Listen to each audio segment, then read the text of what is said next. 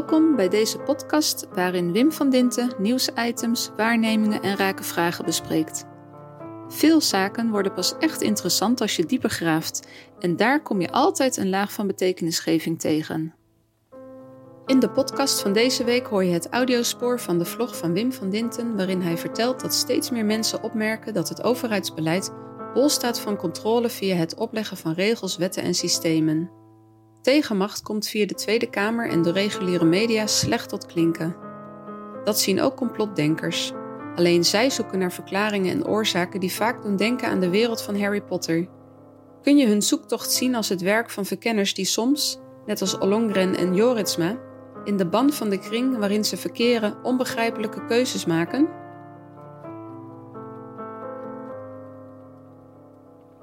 Ja, goedemorgen.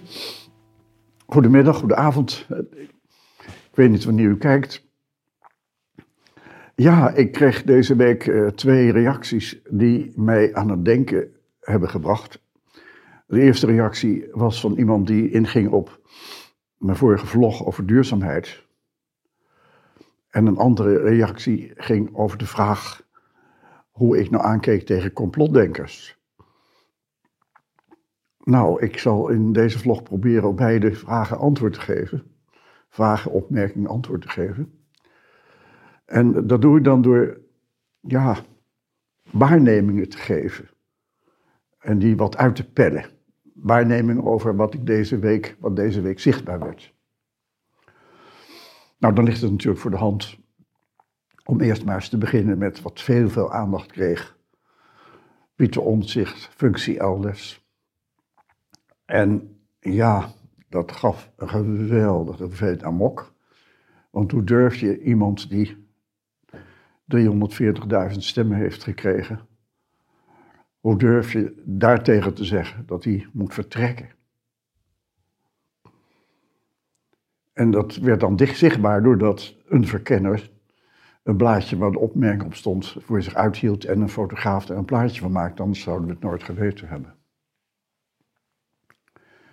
En het is natuurlijk weer voor de hand liggend dat als je dan kijkt naar de reacties en hoe je daarover moet denken, dat Pieter op zichzelf dat het best verwoordt. Hij voert dan op een spooktypemachine die niet bestaat, dat iemand het geschreven moet hebben. En dan zou je zeggen, nou, als je als Tweede Kamer graag wilt weten waar dat vandaan komt, dan wil je weten wie dat heeft ingetikt. Daar wil je dan aan vragen hoe die erbij komt en waar het vandaan komt. En dan heb je het punt te pakken. Maar nee, nu gingen ze met z'n 150 roepen dat ze alle informatie wilden hebben, alsof je uit die informatie zou kunnen halen waar functie elders vandaan zou komen. En wat je, wat je ziet eigenlijk in dit hele gebeuren is dat op dat blaadje van Ollengren, Jorritsma, zichtbaar werd dat die verkenners niet aan het verkennen waren zozeer uh, welke programma's politieke partijen hadden en hoe die er konden worden gecombineerd. Maar ook welke blokkades er zouden kunnen zijn om tot een coalitie te komen. En dan zou kennelijk, zou kennelijk omzicht van het tapijt moeten, want die zit maar in de weg. En je, en je ziet dus dat in die verkennernotitie de verkenners zowel niet weten wat dan hun kerntaak is, als uh, niet weten dat een volksvertegenwoordiger door het volk gekozen is en dat je die positie principieel moet respecteren. Er is daar dus iets weg bij die verkenners. En ik had dan ook gehoopt dat ze dat in debat zichtbaar zouden maken, wat bij die verkenners weg is. Maar nee, ze gingen met z'n 150 de hele dag door vragen om meer informatie, meer informatie, meer informatie, meer informatie. Het eigen vermogen in te zien dat je twee of drie mensen moet aanstellen die dan gaan kijken wie die notitie heeft getikt. En dan vragen hoe komt u aan die informatie.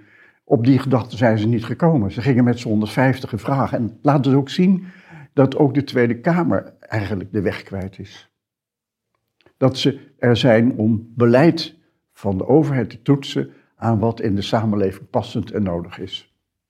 Ze gaan zelf de uitvoering zitten doen voor zaken waar ze niet voor bedoeld zijn en ook niet voor in de positie zijn. Op dubbele manier laat je dan zien dat de verkenners de weg kwijt zijn, maar ook de Tweede Kamer de weg kwijt is.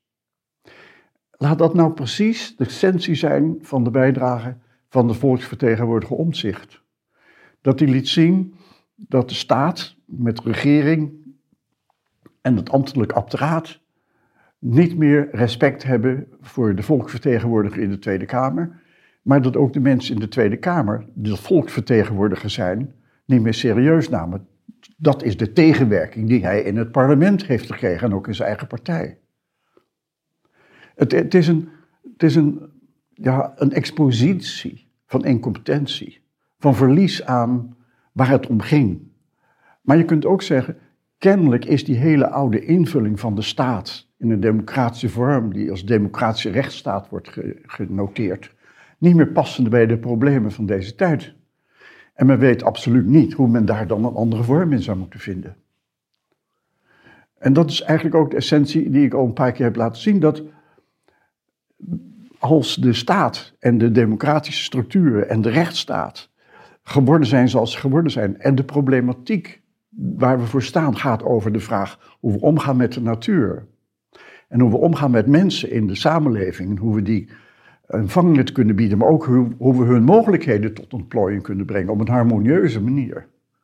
Dat dat niet past bij een wereld van ordenen en denken en rechtsstatelijk denken, waarin je modellen en, en wetten en regels neerzet en die nog eens met systemen wilt honoreren en handhaven.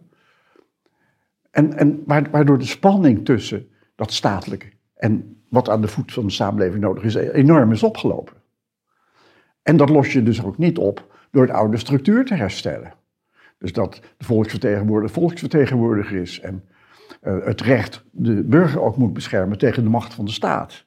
Het recht is nu een middel geworden voor de staat om de samenleving te ordenen, maar niet meer om de burger te beschermen, terwijl het nou juist daarom zou gaan. En het recht zou dan ook, hè, denk maar aan de Partij voor de Dieren, gebruikt moeten worden om dieren de ruimte te geven, en al wat leeft de ruimte te geven om tot ontwikkeling en wisselwerking en ontplooiing te komen. Dat fenomeen dat je uit moet gaan van wisselwerking en de natuur, was ook deze week heel erg hard te zien in de hoek van de landbouw. In de media had je een aantal programma's, de Boerenrepubliek en een uitloper van Boer zoekt vrouwen met een een familie die naar Denemarken ging, naar een natuurvriendelijk biobedrijf. Um, en dan was er Zembla die de duurzaamheidsproblematiek aan de kaak stelde. En je zag dus een hele bos eh, van landbouwmensen gerelateerd aan Wageningen Universiteit die allerlei opinies gaven en, en mededeelden dat de natuur weer centraal zou moeten staan. En het bizarre daarvan vond ik eigenlijk dat je in die positie van die mensen van Wageningen Universiteit en Research Centrum geen enkele terughoudendheid zag. Als je met de WUR jarenlang de productie van landbouw centraal gesteld en intensieve landbouw centraal hebt gesteld. En je maakt nu de switch dat je ineens meent te mogen zeggen dat duurzaamheid centraal staat. En je dezelfde positie gebruikt dat jij het weet en dat ze jouw lijnen moeten volgen dan is de vraag of je wel zelf weet, van jezelf weet als deskundige, waar je uithangt. Daar moest ik ook aan denken toen Veerman in de commissie zat. En Veerman is ooit uh, minister van Landbouw geweest en ik, ik, ik respecteerde hem, daar gaat het niet over. Maar in die tijd dat hij minister van Landbouw eh, was, meldde hij dat biovriendelijk landbouw noodzakelijk was en dat dat duurder was en dat de consument dat moest betalen in de winkel. En als de consument dat niet deed, dan geen biovriendelijke landbouw. Als je nog eens terugdenkt aan de vlog van vorige week, dat als de bioboer handelt zoals je de natuur zou moeten behandelen, en dat die intensieve landbouw gebruik maakt van allerlei middelen die nou juist de natuur beroven van haar van haar mogelijkheden en leven vernielen, dan is het prijsverschil tussen de bioboer en de intensieve landbouw precies de, het gebruik maken, het, het exploiteren van de natuur, wat bij de intensieve landbouw gebeurt. En daar mag je dus niet van uitgaan. Je moet uitgaan van die biovriendelijke boer en de kosten van die intensieve landbouw zo verhogen dat dat een gelijk speelveld wordt. Dat, dat zit wel hier en daar in door de belasting op pesticiden te verhogen. Maar het fenomeen dat je paradigma waarmee je in de wereld staat moet veranderen. En dat de overheid wel de laatste is die dat andere paradigma tot haar beschikking heeft, is nog steeds niet doorgedrongen. En je ziet dat wetenschap, die vorm van wetenschap en de overheid een, een verbond hebben gesloten.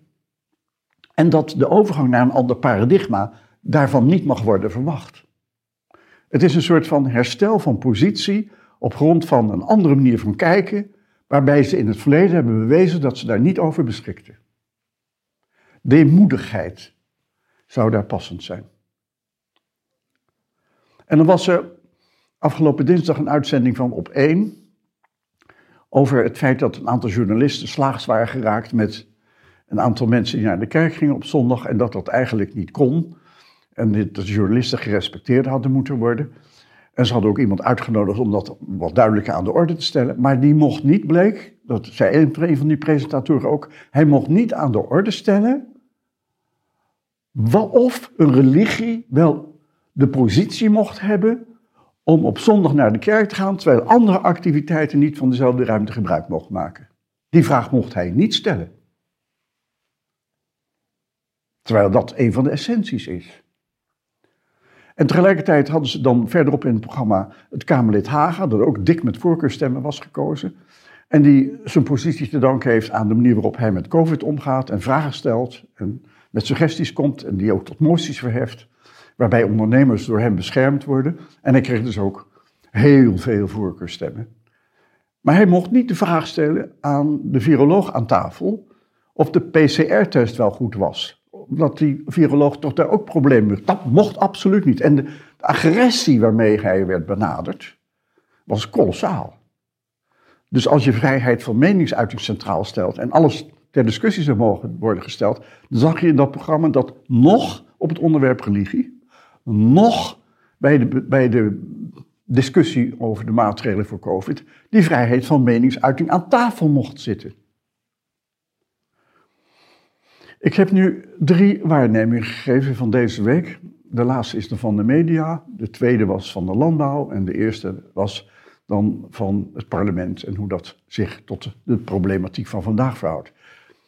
En je kunt er dan toch niet goed langs om te accepteren dat in die wereld van de complotdenkers er een website is, Stop World Control heet die website. Er zijn nog veel meer websites, maar ik hou me even tot deze. En dat je daarin de waarnemingen herkent die ik nu eigenlijk ook gaf. Namelijk dat de overheid wil blijven controleren, de mensen die daarvan afgeleid zijn en daar een positie in hebben ook willen blijven controleren. En dat de media dat versterken door niet aan de orde te mogen stellen waar het eigenlijk nu om gaat. En het is dus niet raar dat je in die complotdenkerswereld herkent dat de analyse van de problemen van deze tijd boven water komen. Stop World Control staat er ook voor het fenomeen dat in de hele westerse wereld je ziet dat men wil blijven controleren en met regels zijn zin wil doorzetten, terwijl de problematiek van deze tijd gaat over de natuur en over hoe mensen in de wereld staan, hoe, die worden empowered, hoe we daar een vang voor vormen, maar ook hoe we de explosie in de wereldbevolking kunnen tegengaan. Je ziet dat het uitgaan van de voet van de samenleving en uitgaan van de natuur eist dat je niet meer uitgaat van je denken en je modellen, maar uitgaat van de realiteit. En niet meer van werkelijkheden die je bedacht hebt en als ordening oplegt. En dat in die wereld van de complotdenkers dat naadloos, dat, dat buitengewoon goed zichtbaar wordt gemaakt. Maar dat de oplossingen die ze dan geven vaak ridicuul zijn. Of onmogelijk zijn mee te maken. Irrationeel zijn. Maar maak niet de fout dat je ze daarop afrekent, want de zoektocht naar hoe dan wel moet zit in het parlement, zit in de wetenschap, zit in de samenleving. En ook zij zijn op zoek. Maar hun analyse is vaak ragfijn en klopt met wat je kunt waarnemen. Want dit verhaal heb ik nu van deze week gegeven, maar ik kan elke week weer laten zien dat de zoektocht naar hoe het wel moet en de omkering dat je uitgaat van de buitenwereld, van de realiteit en niet van werkelijkheden, het dominante probleem is van deze tijd. En ja, dan komt natuurlijk langs dat als je dat doet en anders wilt kijken, dat dat een kwestie is van hoe je waaraan wat betekenis geeft. Hoe je verschijnselen met elkaar verbindt en dan in die verbinding laat zien wat er voor jou toe doet. Dat het in deze tijd daarom gaat en dat je dat herkenbaar maakt, nog zowel in oordeel, in waarneming, in taal als in handelingsrepertoire. En dat dat de oplossing moet bieden om op een totaal andere manier naar de wereld te kijken en met de problemen van deze tijd om te gaan. En, en dat is precies waar ik me nu al heel lang mee bezighoud. En waarvan we dit jaar hopen met een boek uit te komen dat daarover gaat en dat zichtbaar maakt. En er horen ook documentaires bij die, die zichtbaar worden gemaakt. En dat zal binnen niet al te lange tijd ook um, u worden aangeboden. De problemen van deze tijd en de zoektocht naar oplossingen zijn kenmerkend voor wat er nu gebeurt. Het waarnemen dat het niet meer klopt verenigt heel veel mensen die nu als complotdenkers worden neergezet. Maar kijk naar hen, wat ze te zeggen hebben over wat er niet goed gaat. Besteed daar vooral aandacht aan. En niet aan de oplossingen, want die zijn net zo vaag als de oplossingen die je van de wetenschapper vindt, of de politicus, of de rechter, of de presentator van een televisieprogramma. Fijne dag nog. Ben je nieuwsgierig geworden naar de vlog van deze podcast? Klik dan op de link die je vindt in de omschrijving. Kom je iets tegen waar we met elkaar eens grondiger naar moeten kijken? Laat het ons weten. Stuur een berichtje naar czen, of via Facebook, LinkedIn of Twitter.